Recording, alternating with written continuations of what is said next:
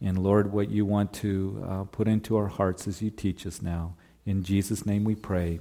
Amen. Amen. Chapter 2 of the book of Joshua. Uh, one of the things that uh, I wanted to pass along to you is uh, most of you probably have been here around Calvary Chapel for a while. You, you know a little bit of the history of Calvary Chapel and how it got started uh, clear back in the 60s, the Calvary Chapel movement. And maybe some of you um, are not that familiar with it, but Pastor Chuck Smith, back in 65, um, 45 years ago, uh, went to pastor a little church in Costa Mesa, California called Calvary Chapel. And that's where Calvary Chapel movement would begin. And Pastor Chuck would teach uh, that little congregation through the scriptures. And so he took them through the Bible. I believe the first time he took his congregation uh, through the Bible from Genesis to Revelation, eh, he did it in two years. Um, the first time that I did it, it took me 11 years to do it. So a little bit slower pace. And uh, so a lot of the, the books that we're in, we're going through it for the second time. But uh, we know that Pastor Chuck, as the church began to grow and people were coming and, and learning the Word of God, that him and um, his wife Kay would go down to Huntington Beach and they would pray for the young people that are down there, the hippies that were there at that time on the beach. And they began to minister to them down there. And so many of them started getting saved. And that would begin what was called the Jesus movement. Perhaps you have heard of that movement that took place, and Time magazine reported on it. It was a, a wonderful revival. And I believe that revival is still taking place through uh, the Calvary chapels, as well as God using uh, other individuals and, and other churches that are committed to teaching His Word um, and continuing to see people come to the Lord Jesus Christ. But some of those guys that were a part of that Jesus movement we're going to listen to on Saturday.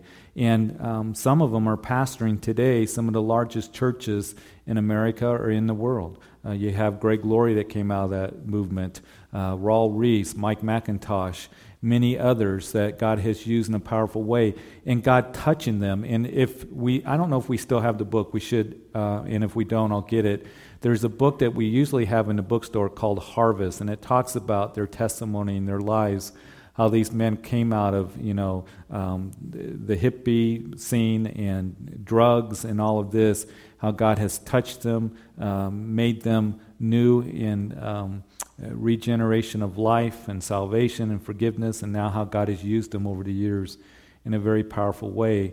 And so, um, Pastor Chuck has been ministering there at Calvary Costa Mesa. Of course, it's thousands of people now in Costa Mesa.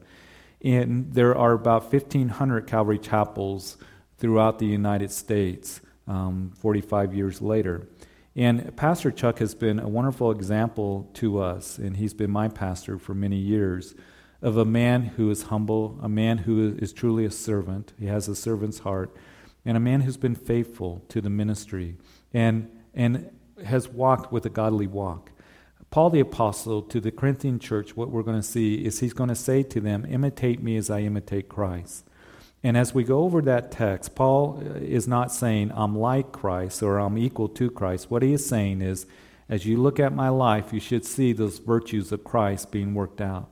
And Paul the Apostle certainly was one that was an example, amazing man, of one who walked close to the Lord it was uh, those virtues of Christ likeness being worked out in his life. And it's the same thing with Pastor Chuck a man of humility, a man who loves the Lord, a man who loves his people. And he says to us over and over again as we go out to the pastors' conferences that you guys make sure the vision is very simple that the people that you minister to are the best loved, best fed sheep in your community. And oftentimes I get asked by pastors and ministry leaders here, you know, what's the vision for Calvary Chapel? And, and it's very simple. That's, that's it, to, to love people and for me to give you the whole counsel of God's Word as we go through it from Genesis to Revelation. But many of you know that Pastor Chuck uh, in December, first part of December, had a stroke. He's 83 years old. He's amazingly in good health for his age. He continues to pastor, he continues to teach, but he did have a mild stroke. And so um, he's expected to make a full recovery uh, and has taken some time, but his schedule isn't as heavy as it used to be. He'd do three Sunday morning services, Sunday night service, and then he'd teach Wednesday nights. And I think he's pretty much doing the Sunday night services, and Brian Brodersen's doing the Sunday morning services. Um, but Pastor Chuck is still very much active. And one of the questions that has been asked, especially as Pastor Chuck uh, has gotten up, um, you know, in his years of getting, uh, you know, 70, 75, 80, now he's going to be 83 this summer. People and the guys would ask, I wonder what's going to happen to Calvary Chap- Chapel if Pastor Chuck retires or if the Lord takes him home uh, to, to be with him. And we know that Pastor Chuck is, again, an amazing man, faithful in the ministry, been ministering for 60 years he, he's not going to be able to minister forever. And um, so I got a letter this week uh, from Calvary Chapel Outreach Fellowship for the pastors' conference and the seniors pastors' conference in the first week of June. And what they're going to do is they're going to extend that one day. Usually we go out, um, and the conference is Monday, Tuesday, Wednesday. Sometimes it goes uh, till Thursday morning, but it's going to be Monday through Friday this time. And Pastor Chuck has told the, us that he wants all the senior pastors to be there. And he just feels like, and some of the guys that were planning this pastors' conference, an urgency to speak to us. And, and, and he's going to speak on Acts chapter 20. Now, a lot of you know the text there in Acts chapter 20 that Paul, he called for the Ephesian elders at that time, if you recall. And he would say to them, You're not going to see me anymore and he would address them. And I am not saying that that's going to be Pastor Chuck's message at all. But I do feel like he has a sense of urgency in addressing us, that he's calling for us to be there, and that he wants to go over Acts chapter 20, that ultimate pastors' conference that Paul had with the Ephesian elders. And it's a very wonderful, wonderful text. It's one of my favorite chapters in all of the Bibles because it speaks to me personally. As Paul says, You know what manner of man I came to in all seasons, and how I went from house to house, and how he was persecuted. And, and he says, But I'm determined to finish my race with joy for the ministry that is set before me. And I have not neglected to give you the whole counsel of God's word. So I'm sure that Pastor Chuck, while he can, and he, I hope and pray that he's around and that we will see him ministering uh, as long as the Lord has him. Um, but I do know that he desires to talk to us about that the Lord is in control. And I know one of the things that he'll tell us that he always does that what has begun in the spirit, don't try to perfect in the flesh. That is Galatians chapter 3. And one of the things for us very clearly to understand that as we go through this book here, and the reason I'm bringing this up is because it's kind of similar a little bit to what we're discussing here in the book of Joshua. You see, Moses, the servant of the Lord, had been ministering for 40 years, hadn't he? And he's been a faithful servant, and he led the children of Israel out of Egypt to the wilderness. They received the law of God, they constructed the tabernacle, and, and Moses would take them up to the border of the promised land. And we saw that it was in the book of Deuteronomy that that was Moses' last address to the children of Israel, wasn't it? And Moses would give them the law and he would plead with them, please follow after the Lord. That's what the Lord is commanding you. And, Moses would receive that message from the Lord that there is going to be that time when they're going to walk in disobedience and they're going to go in captivity. And that must have broke Moses' heart when he heard that. And I know that one of the things for Pastor Chuck is he's been faithful for ministering for over 40 years. And again, um, who knows how long he's going to go? I, I pray that he's around. But I do know this that the Lord is in control. And here, the children of Israel, they needed to understand that, that Moses has gone to be gathered with his people. Joshua is going to be the new leader. Oftentimes, people say, well, who's going to be the new leader uh, of Calvary Chapel? I don't know who it is, but ultimately, it is going to be the Lord.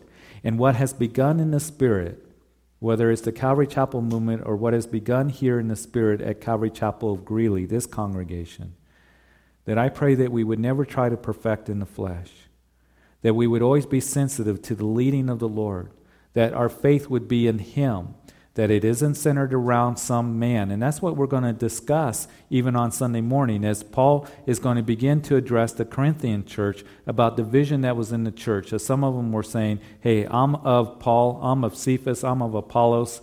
The real spiritual ones were saying, We're of Christ. But there was division that was going on because uh, there were those who were gathering around the individual.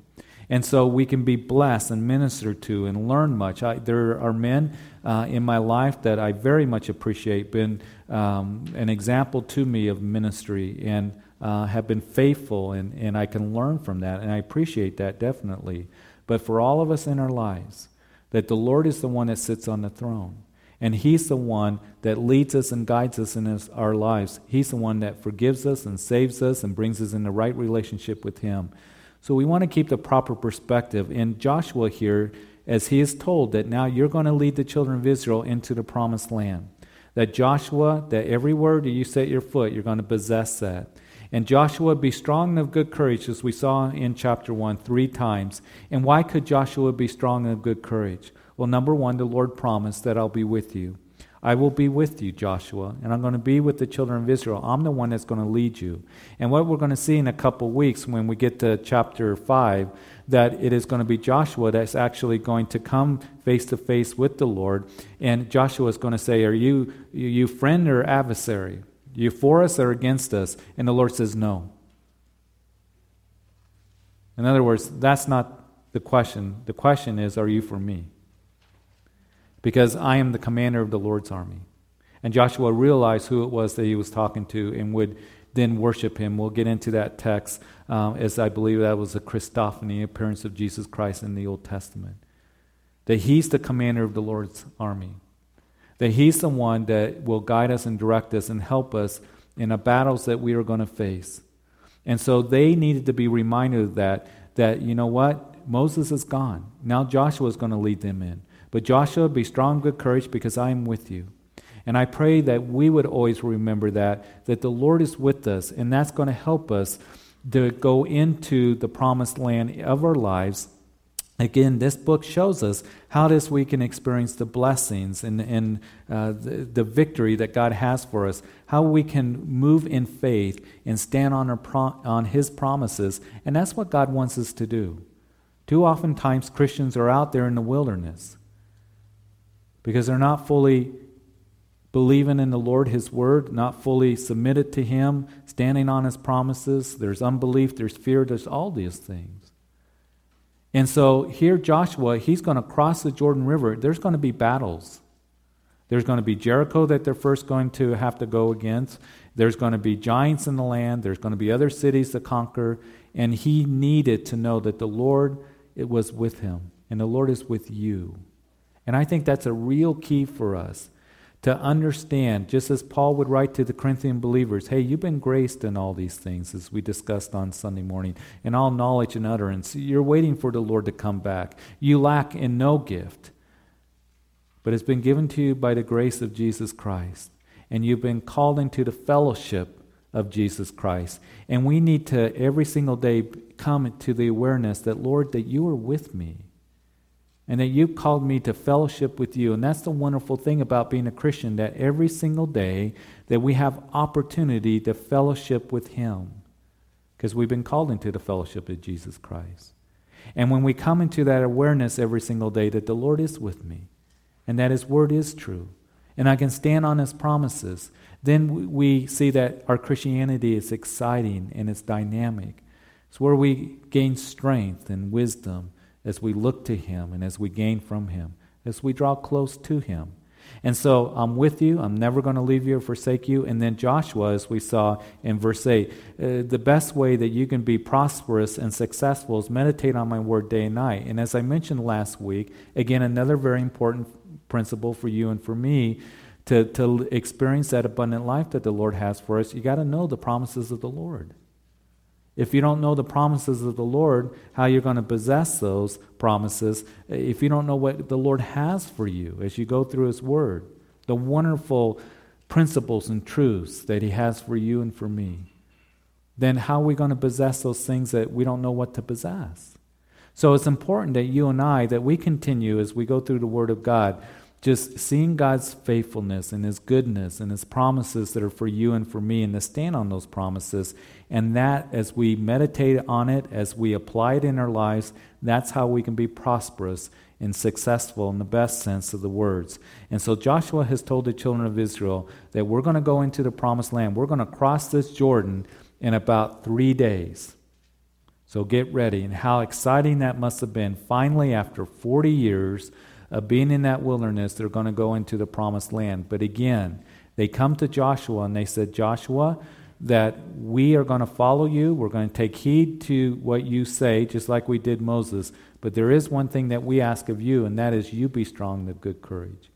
And I pray that as we walk out of this place, that our everyday lives, whether to our families, to the people that we work with and next to, whether it's at school, whether it's in our neighborhoods, that people would see the strength of the Lord being worked out in us and through us, that the reality of Jesus Christ is being evident, that it would give us opportunity to then share how good God is and how true that He is. And so we're going to see that that testimony of the goodness and the power of God is going to be learned from those who are in the land. And we're going to learn from an individual as we go into chapter 2 who had heard about the goodness of God and responded to it. So, chapter 2 of Joshua Now Joshua the son of Nun sent out two men from Acacia Grove to spy secretly, saying, Go view the land, especially Jericho. So they went and came to the house of a harlot named Rahab and lodged there.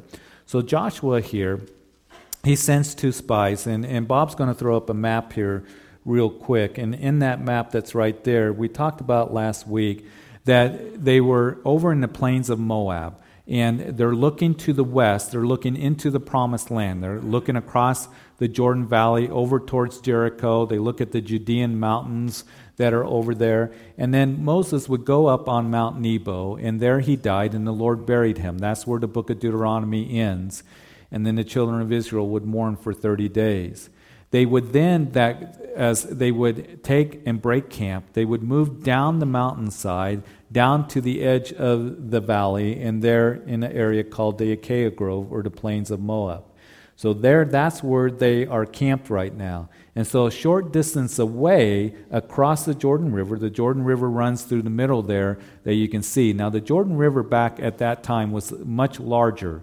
The reason that it's smaller today is because they use the, water out of the Jordan River, they use the water out of the Sea of Galilee uh, for agricultural means, for irrigation means. And so the Jordan River starts way up north uh, in the mountains of Lebanon and the base of Mount Hermon. And if you ever go to Mount Hermon in the wintertime, there's a lot of snow up there.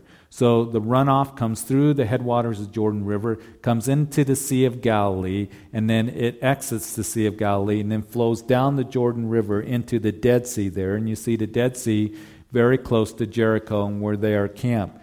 Matter of fact, we're going to see eh, if we get to it tonight that where they cross the Jordan River, that it's in the flood stage, that is, runoff has begun. And so you know that those who are in Jericho, just right across the plain there, they see all these people. I mean, there's two million people at least in this camp. And they have seen them up there around Mount Nebo. As you look straight across, you can see it, and, and them coming down. They know the children of Israel are, are coming. They know what has happened on the other side with the defeat of King Og and Sihon, and we're going to see that very clearly as we go through chapter 2.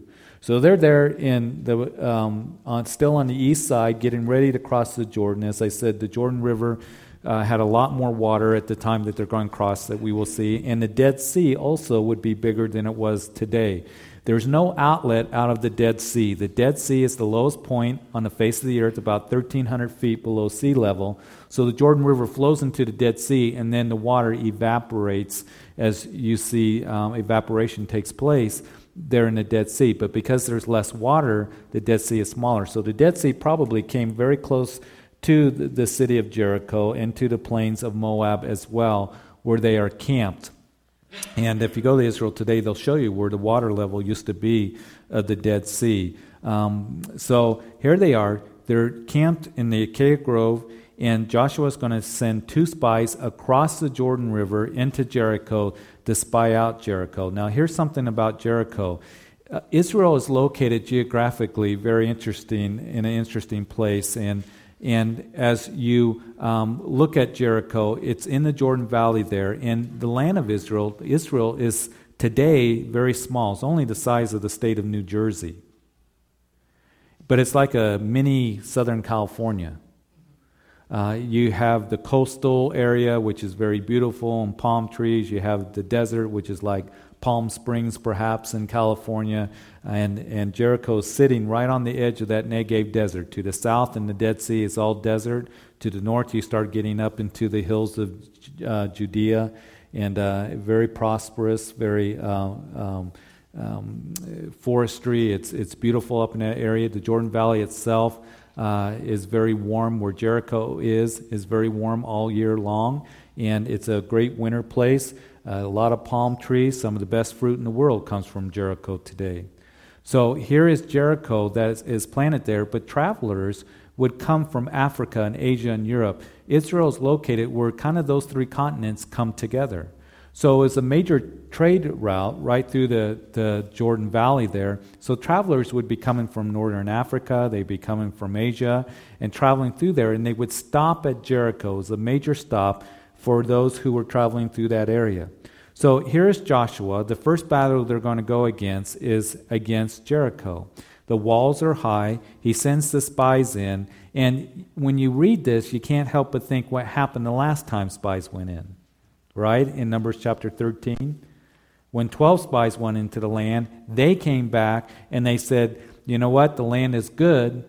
Um, and it's wonderful. It is the land flowing with milk and honey, but there's giants in the land. There's cities with walls up to heaven. The inhabitants are everywhere. We can't go into the land.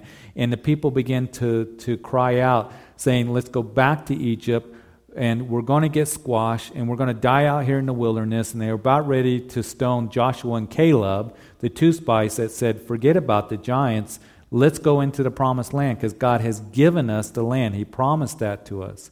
So these two spies are going to go into Jericho, and when we read this, we can think that initially that it's a Israeli Defense Force reconnaissance mission. But as we continue to read here, we're, we're going to see it's real, really a rescue mission, isn't it?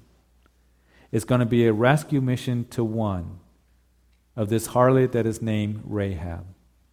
And we're going to see an amazing story of redemption as we go through chapter 2 here that many of you are familiar with. So here is Jericho, and here are these two spies. They come to the house of a harlot named Rahab, and they lodge there. Now you may be thinking, why would they go there? I mean, then they just come out of the wilderness. Then the, Moses just tell them again to, to live for the Lord, to keep his commandments. What are they doing lodging at a harlot's house? Well, a couple things here. Um, here she is. Her house is going to be on the wall. And it is believed, as it was customarily back in ancient times, that a harlot would be at a place where they would lodge those travelers. So, with these two spies coming into Jericho, it would be a natural place for them to go, to go to that place where they would lodge. Now, in the Hebrew here, that harlot can also take on the meaning of innkeeper. And that may be the case, or also having the meaning of what a harlot truly is, the oldest profession in the world. So, Rahab here being a harlot, there are those who say, well, Rahab, she was probably just an innkeeper. But here's the thing to remember when you go into the New Testament, it speaks about Rahab and it says that she's a harlot. That Greek word means just that, it doesn't mean just innkeeper. So she's probably very likely she is there at uh, whoever if she's overseeing the innkeeper where travelers would come, she would be there. She was a harlot. And so here are these two men. They're there and they're lodging there. And so, verse 2 it was told the king of Jericho, saying, Behold, men have come here tonight from the children of Israel to search out the country. And so the king of Jericho sent to Rahab, saying, Bring out the men whom ye have come to you, who have entered your house, for they have come to search out all the country. And then the women, uh, the woman took the two men and hid them. So she said, Yes, the men came to me, but I did not know where they are from. And it happened as the gate was being shut, when it was dark, that the men went out. Where the men went, I do not know. Pursue them quickly, for you may overtake them. In verse 6, but she had brought them up to the roof and hidden them with the stalks of flax, which she had laid in order um, on the roof. And then the men pursued them by the road to the Jordan, to the fords. And as soon as those who pursued them had gone out, they shut the gate. So the king of Jericho, he knows that spies have come in. Again, they're looking right across the valley. They see the camp of the children of Israel. Now, they probably think that they got some time here because we're going to see in chapter 3 that when they cross the Jordan River, the Jordan River is in its flood stage. And they're probably thinking there's no way that these people can cross the river at this time. We got a month or so to prepare. But then they get word that there's spies that come in. They immediately, the king goes to Rahab. He knows that that's probably where they're going to be. And they ask Rahab, Where are those two men that, that came from the children of Israel? And she says to them, I don't know. Um, there were two men that came. I didn't know where they came from. And so they left right before you shut the gates. Now, the walls, again, they would have the gates open during the day, and then at night they would seal those gates, or whenever there was the enemy that would surround the city, they could seal those gates. So they, they would close those gates. The city was in lockdown, essentially. No one gets in, no one gets out. They just left. And so if you pursue them, maybe you can get to them. Now, she's lying here, isn't she, to those who are looking for the two spies. And what this does is it brings up an interesting uh, discussion that people like to get into, what is called situational ethics. Was it okay for her to lie? And people debate about it. It's the same debate, oftentimes, that is asked when it came to World War II. When those who would hide the Jews from the Nazis, from those soldiers that would come and they would knock on their doors and say, Are you hiding them? No, we're not. Was it right for them to lie in that situation? Was it right for Rahab to lie? And we're going to see here is, is you can debate it and go through it and stuff that God is going to to recognize her faith. God is going to command her on her faith. Bible simply just records what it is that she says. But I will say this that I think that she is acting on her faith here. Because she is going to say that I know that God has given you the land, as we're going to read. And she knows that, that, that these are God's people that are coming into the land. So she's acting on her faith. And it took real courage for her to lie because she's risking her own life because they would have found those men, they would have surely put her to death. So here is the debate that goes on about all these things, but here she knows that God has given them the land. She hides them up on the roof. She says they, they may have gone out. So, verse 8 Now, before they lay down, she came up to them on the roof and said to the men, I know that the Lord has given you the land, that the terror of you has fallen on us, and that all the inhabitants of the land are faint hearted because of you. For we have heard how the Lord dried up the water of the Red Sea for you when you came out of Egypt, and what you did to the two kings of the Amorites who are on the other side of the Jordan, Sihon and Og, whom you utterly destroyed. And as soon as we heard these things, verse 11, our hearts melted. Neither there remained any more courage in anyone because of you. For the Lord your God, He is God in heaven above and on earth beneath.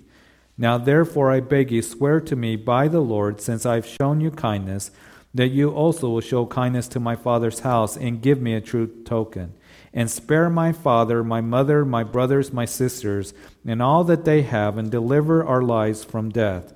So the men answered her, Our lives for yours. If none of you tell this business of ours, it shall be when the Lord has given us the land that we will deal kindly and truly with you. And so she gives this wonderful statement of faith, doesn't she? She says in verse 9, I know that the Lord has given you the land. And notice that the Lord in your Bible should be all capitalized L O R D. And whenever you see the Lord in the Old Testament capitalized, she's using the name of God. When Moses was there at the burning bush in the book of Exodus, chapter 3, and Moses said, Tell us your name. And the Lord said, I am that I am. You go tell the children of Israel that I am has sent you. So the name of God, I am, they have translated that to Yahweh or to Jehovah, or it's in your Bible, Lord, L O R D. That is the name of God. That's the name she's using. She says, I know that, that you're God. I know that the God of the children of Israel, verse 9, that the Lord has given you the land. I know that.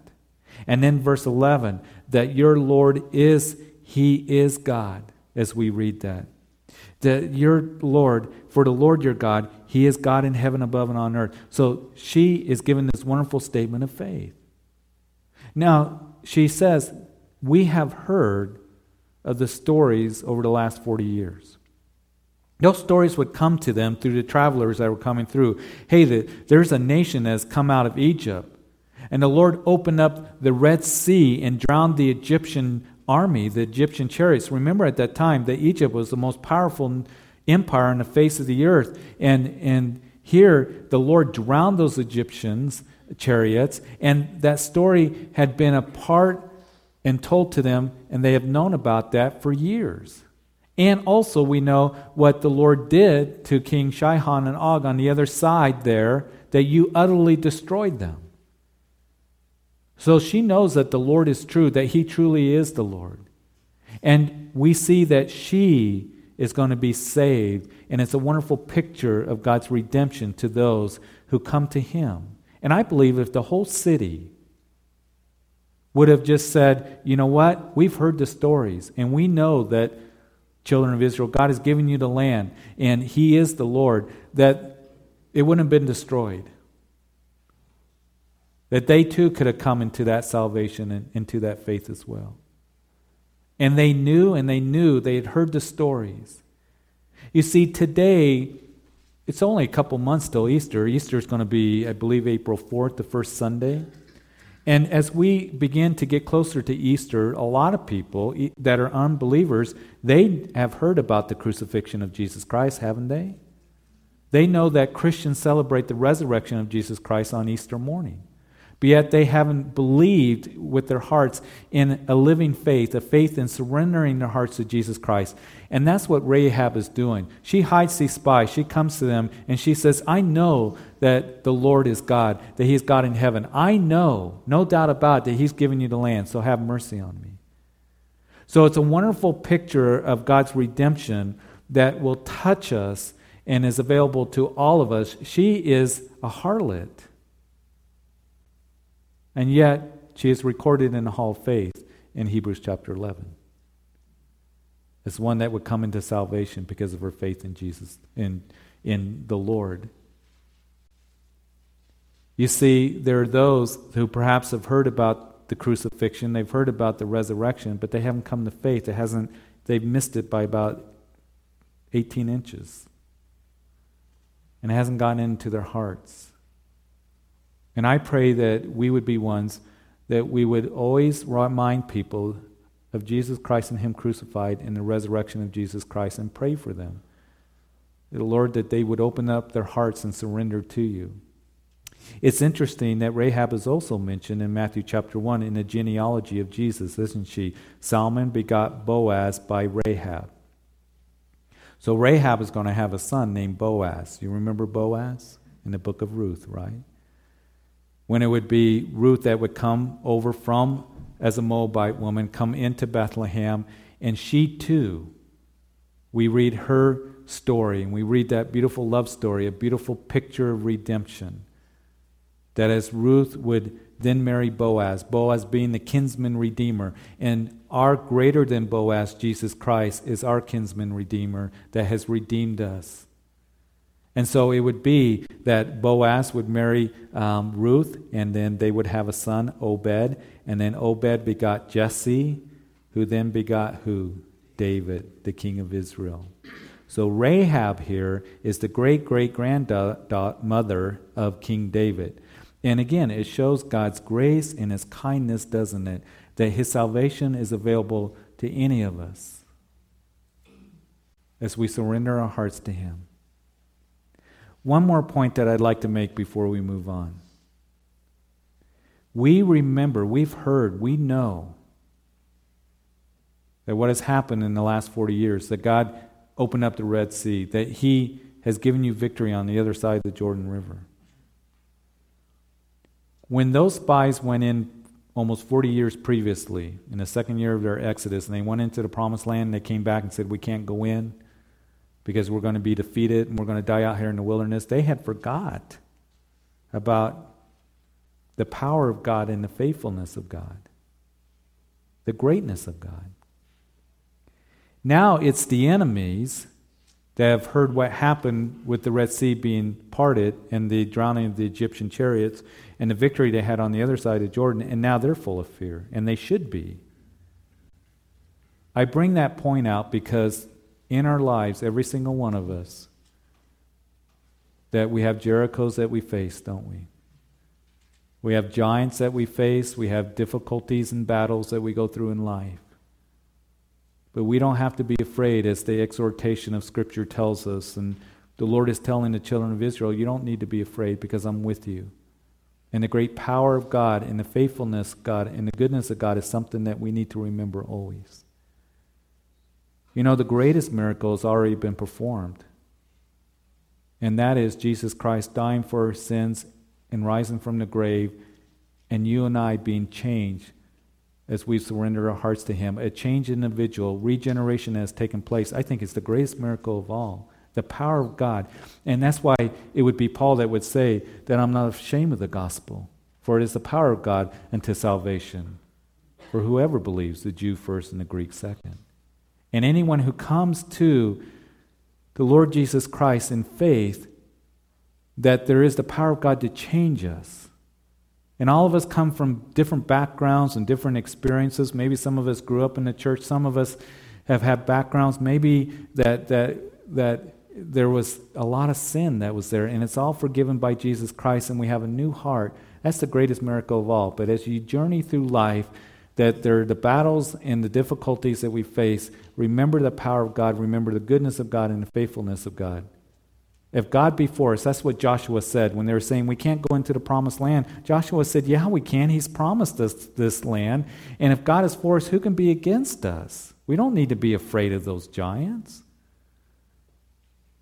And you and I, as we go through life, and as we go through the difficult circumstances or face them, remember this, and it's a key for us to experience that abundant life that the Lord has for us that God is good and He's faithful. And He's all powerful. And the victory's already been won through the cross of Jesus Christ and the resurrection of Jesus Christ.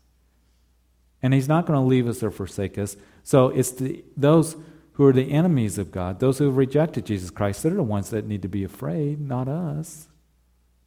Because God's going to see us through. And so here is the ch- children of Israel, they're going to be encouraged by what Rahab says in her statement of faith. But first, as we read in verse 15, then she let them down by a rope through the window, for her house was on the city wall. She dwelt on the wall. And she said to them, Get to the mountain, lest the pursuers meet you. Hide there three days until the pursuers have returned. Afterwards, you may go your way. So the man said to her, We will be blameless of this oath of yours, which you have made us swear, unless when we come into the land you bind this line of scarlet cord on the window through which you let us down, and unless you bring your father, your mother, your brothers, all your father's household to your own home. So it shall be that whoever goes outside the doors of your house into the street, his blood shall be on his own head, and we will be guiltless. And whoever is with you in the house, his blood shall be on your head, if a hand is laid on him. So Verse 20 And if you tell this business of ours, then we will be free from our oath which you made us swear. Then she said, According to your words, so be it. And she sent them away, and they departed. And she bound the scarlet cord in the window. Again, it's a wonderful picture of Jesus' death on Calvary's cross. She's told to put a scarlet cord outside of her window. And he, she's instructed, you bring your family in. Anybody that's outside is not going to be spared. Their blood be on their own hands and on their own heads. But those who ever are there, when we see the scarlet cord, that red cord outside the window, then you're going to be spared and you're going to be saved. It would be Isaiah in chapter 1, verse 18 as the Lord says, Come now, let us reason together, says the Lord. Though your sins are like scarlet, they shall be white as snow. Though they are red like crimson, they shall be as wool. That scarlet cord hanging outside the window, symbolic of the blood of Jesus Christ that saves us, that brings forgiveness to us, doesn't it? It reminds me so much of the Passover there in the book of Exodus, chapter 13, when the children of Israel about ready to leave the Egypt, and they were told to slay the Passover lamb and then apply the blood of the lamb on the doorposts and the lintels. And as they did that, it make a form of a cross. But as the angel came by and passed over those homes, seeing the blood applied, that they were saved from that last plague. Anybody else outside walking around or whatever, it, it wouldn't be applied to them. So it's a powerful picture of our Passover, Jesus Christ, as we're going to learn that Paul will say Jesus Christ is our Passover. And the blood of Jesus Christ and what he has done for us in salvation, that scarlet thread that's outside our window, as we apply the blood of Jesus Christ in our lives, it brings forgiveness and salvation to you and to me. So it's a wonderful, wonderful picture of what Jesus has done for us. Jesus' blood wiping out the handwriting, a requirement that was against us, as we saw in Colossians chapter 2. And as we come in faith and apply the blood in our lives, we too are saved. So just a wonderful, beautiful picture here. Looking forward to what Jesus Christ would do in redeeming mankind. And so, verse 22 they departed and went to the mountain and stayed there three days until the pursuers returned. The pursuers sought them all along the way, but did not find them. So the two men returned, descended from the mountain, and crossed over. And they came to Joshua the son of Nun and told him all that had befallen them. And they said to Joshua, Truly the Lord has delivered all the land into our hands, for indeed all the inhabitants of the country are faint hearted because of us. They would go out of Jericho, they would hide for three days. In that area, there's a lot of caves. Matter of fact, right down the street from Jericho is the Qumran caves where the Dead Sea Scrolls were found. So, a lot of caves and places where they could hide out, very rugged country. So, they would hide out for three days and then they would come out. The scarlet cord, speaking of the blood of Jesus Christ. As they hide for three days, I can't help about but think about how Jesus, how he was put into a tomb for three days, and then he came forth. And they come back to Joshua and they say, You know what? The Lord has truly given us the land. These spies are encouraged by Rahab and her faith. Rahab's faith does something and encourages men. Wow, what she said, she knows that the Lord truly is God, that the Lord has given us the land. You see, they didn't come back to Joshua and say, you know what, Joshua, we're encouraged and we're blessed because we saw a weakness in the wall. How we can attack the wall. Or we're encouraged and blessed because I don't think they're as tough as they think they are. Or we've come up with a battle plan. As we were hiding for three days, we're kind of making it up. They came forth after three days, and there's hope. You and I have hope as Jesus came forth from the tomb after three days, validating what he did on Calvary's cross for you and for me. But we can encourage one another, is what I'm trying to get to. As we just say, you know what, this is what the Lord's doing in my life. As we hear about what the Lord is doing in other people's lives. And I pray that we would encourage one another in that area. When I hear about how God is working in your lives, and you tell me about that, it, it, it does something to me. It builds me up, it lifts me up. And I hope that we do that with one another, as they would come back and say, you know what, we met this lady Rahab, and, and we heard her say these things. They know what, knew what happened 40 years ago.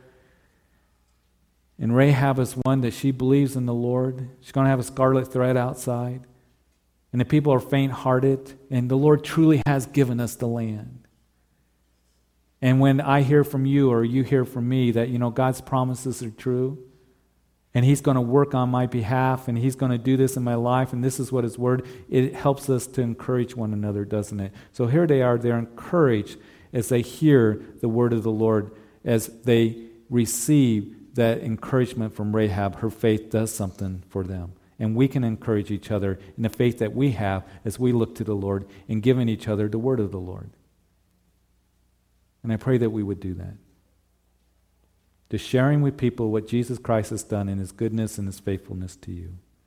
So, chapter 3, they're going to cross the Jordan River. Joshua rose early in the morning as they set out from Acacia Grove and came to the Jordan, he and all the children of Israel, and lodged there before they crossed over. And we'll get to that next week. I was hoping to get to it tonight, but we've run out of time. And we want to go to the Lord again tonight and just thank Him for His wonderful work and His amazing salvation and redemption that has been given to us. And Father, we do. We see this beautiful picture and this story of Rahab, touched by you, coming in faith, recorded in the Hall of Faith in Romans chapter 11, as she believed that, that you are true and that your promises are true. Uh, you are going to get the promised land. And she believed that you truly are God. And Father, we thank you for being us being reminded that your salvation and grace and goodness is available for all of us. No matter what we've gone through, what we've experienced, how we've fallen, how, Lord, we've come short, because all of us have. And that's the message of the gospel how we need you, the Savior of the world, Jesus Christ. As we apply the blood in our own lives, that is coming in faith, pleading the blood of Jesus Christ, recognizing that He died for our sins. And I pray that every single one of us in this room that we have come to that point of redemption and salvation that comes alone through Jesus, the work on the cross, knowing that he would come forth from the grave three days later. Oh, Father, we have reason to be thankful. We don't need to be afraid, even though fear can grip our lives, confusion, difficulty. Lord, we become weary. That we would understand that the Lord is with us. You promise you'll never leave us or forsake us that we can look to you, to your word, and stand on your promises. And Lord, I pray that we would be ones that we would encourage one another. That, Lord, to, continue on in faith and stepping out in faith and to stand on the promises that you've given to us through your word, knowing that you want to guide us and direct us and give us victory and experience that abundant life. Father, we thank you for tonight. I thank you for all that are here. I pray that as we just worship, Lord, for a few more moments, that you would continue to minister to our hearts. Maybe some of us need to be built up. Maybe some of us need to be encouraged. Maybe some of us that we need to come and just just throw ourselves at your mercy and grace. Your loving arms are open to us as we truly come, humbling our hearts. And Father, we thank you again for the work of redemption, the greatest miracle of all that you've done in our lives, giving us new hearts, washing us clean. And I pray that that would be evident in every day of our lives. Bless this time, Lord. I pray that you would just draw us to yourself. In Jesus' name we pray. Amen.